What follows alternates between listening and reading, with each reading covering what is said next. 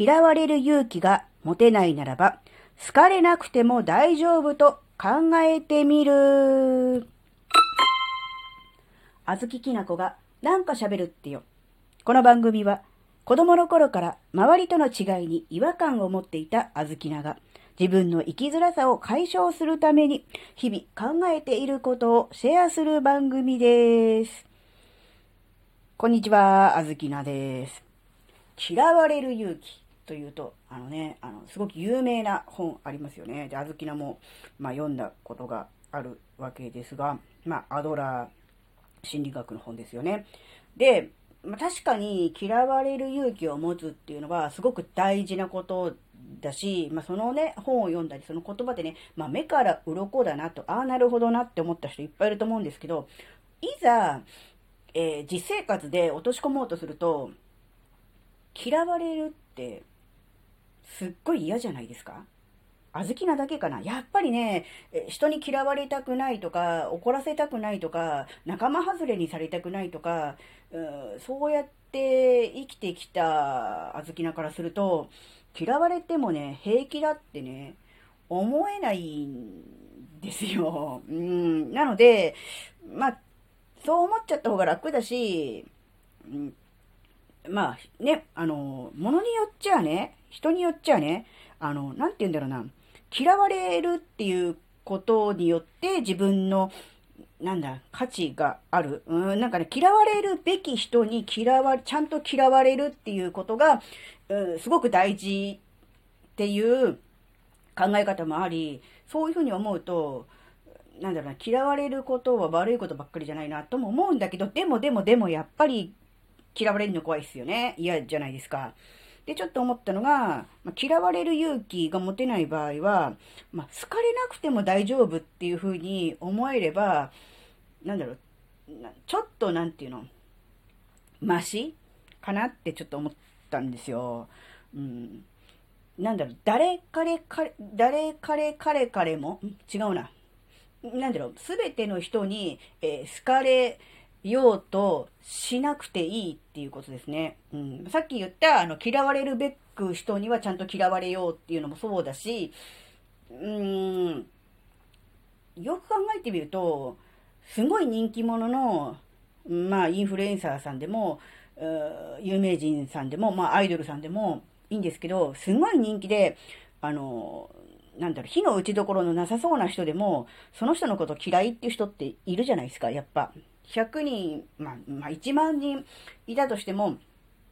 別にみんながみんなその人のこと好きっていうわけじゃないじゃないですか。なので、うん、なんだろうな、そんな、あの、好かれる要素満載のえアイドルさんとかインフルエンサーさんでさえも、え好きじゃないとか、なんなら嫌いっていう人がいるってことは、な、何者でもない小豆菜には当然、好きじゃないとか嫌いっていう人がいて当然なわけですよ。で、そういう人にまで、なんだろう、好かれようとか嫌われたくないっていうふうに思っちゃうと、なんだろうな、自分自身の軸がぶれるのもそうだし、うなんだろうな、うーん、結果、あずきなのことをいいと思ってる人、面白いと思ってる人、まあ、いいとは思ってないけど、まあまあ、なんだろう、悪いとは思わないって思ってる人に対して、えー、なんだろうな、裏切るっていうとちょっと表現きついけど、まあそんな感じ。うん。あずきなのことを好きでいてくれる人に対して、え申し訳ないなっていう、そういう感覚になったんですね。なので、えー、自分のことを好きでいてくれる人、いいと思ってくれる人、うんまあ、そこまで積極的じゃないにしても、まあまあ、うん、悪くはないんじゃないかなって思ってくれる人のためにも、うん、なんだろうな、疲れなくても大丈夫だと。うん。なんだろうな、すべての人に、えー、なんていうの、受け入れられなくても、うん、大丈夫だなって、うん、そういうふうに考えた方が、まず楽かなっていうのをちょっと思ったんですね。なので、今回この話をシェアすることにしたんですけど、あの、で、ほなんだろうな、わざわざ、うーん、批判をしてくるとか、文句言ってくる人っていうのも、まあ、もしかするといるかもしれないんですけど、でも大抵の人は、あ、この人合わないとか、この人嫌だなとか、嫌いって思ったら、スーッといなくなるじゃないですか。うん。で、それでいいと思うんですよ。で、なんとなく、気がついたらいなくなってるな、で、うん。なので、なんて言うんだろうかな。そういう、なんとなくこう、いなくなっちゃう人のために、なんていうのかな。自分の中のリソースを使ったり、心をすり減らしたりとかするぐらいだったら、うん、ね、もっとね、あの、好きでいてくれる人とかいい、いいねって思ってくれる人のために、何かこう、そういう人たちが喜んでくれるような、うん、活動をね、えー、考えた方のがね、いいなっていうのをね、ちょっと最近は思ってますね。うん。なので、うん、自分の中で優先順位をね、なんていうの、上げ下げする。うん。で、今までは人に嫌われたくない、怒らせたくない、えー、仲間外れにされたくないっていうのが優先順位が高かったんだとしたら、それをね、例えば、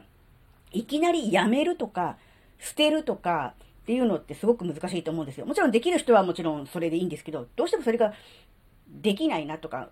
うまくいかないなっていう場合は、その優先順位を、こう、だんだんだんだんこう下げていけばいいんじゃないかな。例えばもう、人生の中でもうかなり上の方、1位とか2位とかにそれがあったとしたら、それを5番目とか6番目ぐらいに下げてしまう。うん。そうすることによって、何か自分が行動するとき、ものを考えるとき、に優先順位を下げることによって、え結果的に、まあ、あのー、ね、嫌、嫌われても大丈夫。まあ、好かれなくてもいいかという気持ちになれれば、だんだんだんだんこう、なんていうのかな、その、相手が、にどう思われるかとかっていうのを価値基準にしなくて良くなってくるのかなって思って。ななので、このあの、自分の中で、えー、優先順位をこう上げ下げしてみる。で、自分の中で、うん、できれば手放したいなと思ってる、うん、ものは、少しずつ、ランクを下げてって、で、もう、下の方に少しずつ押し合ってやると、もうそれよりもこう上位のね、優先順位の高いものの方に意識がいくので、結果的に、その、自分が捨てたいなとか、やめたいなって思ってた考え方を、気がついたらやめてるとか捨ててるとか、ないことになってるっていう感じになるのかなと思ったので、この優先順位を下げるっていうね、あの、考え方、いいんじゃないかなと思ったのでね、えー、今回もね、えー、そういう話で、えー、シェアしてみました。うん。ね、好かれなくても大丈夫って思えると、うん、なんだろうな、自分の意見とか考え方を、えー、自信を持ってはっきり言えるようになると思うんですよ。もちろんそれに対してその考えはおかしいぞとか、何言ってんだ、えー、そんなこと言える立場かって、そういう批判も来るとは思うんですけど、でも、なんだろうな。まあそういう人はそれでいいやって思えると、ななんだろうな、自分自身のこの、なんていうの、いろいろこう、なんていうのかな、考え方とかね、いろんなものをこう、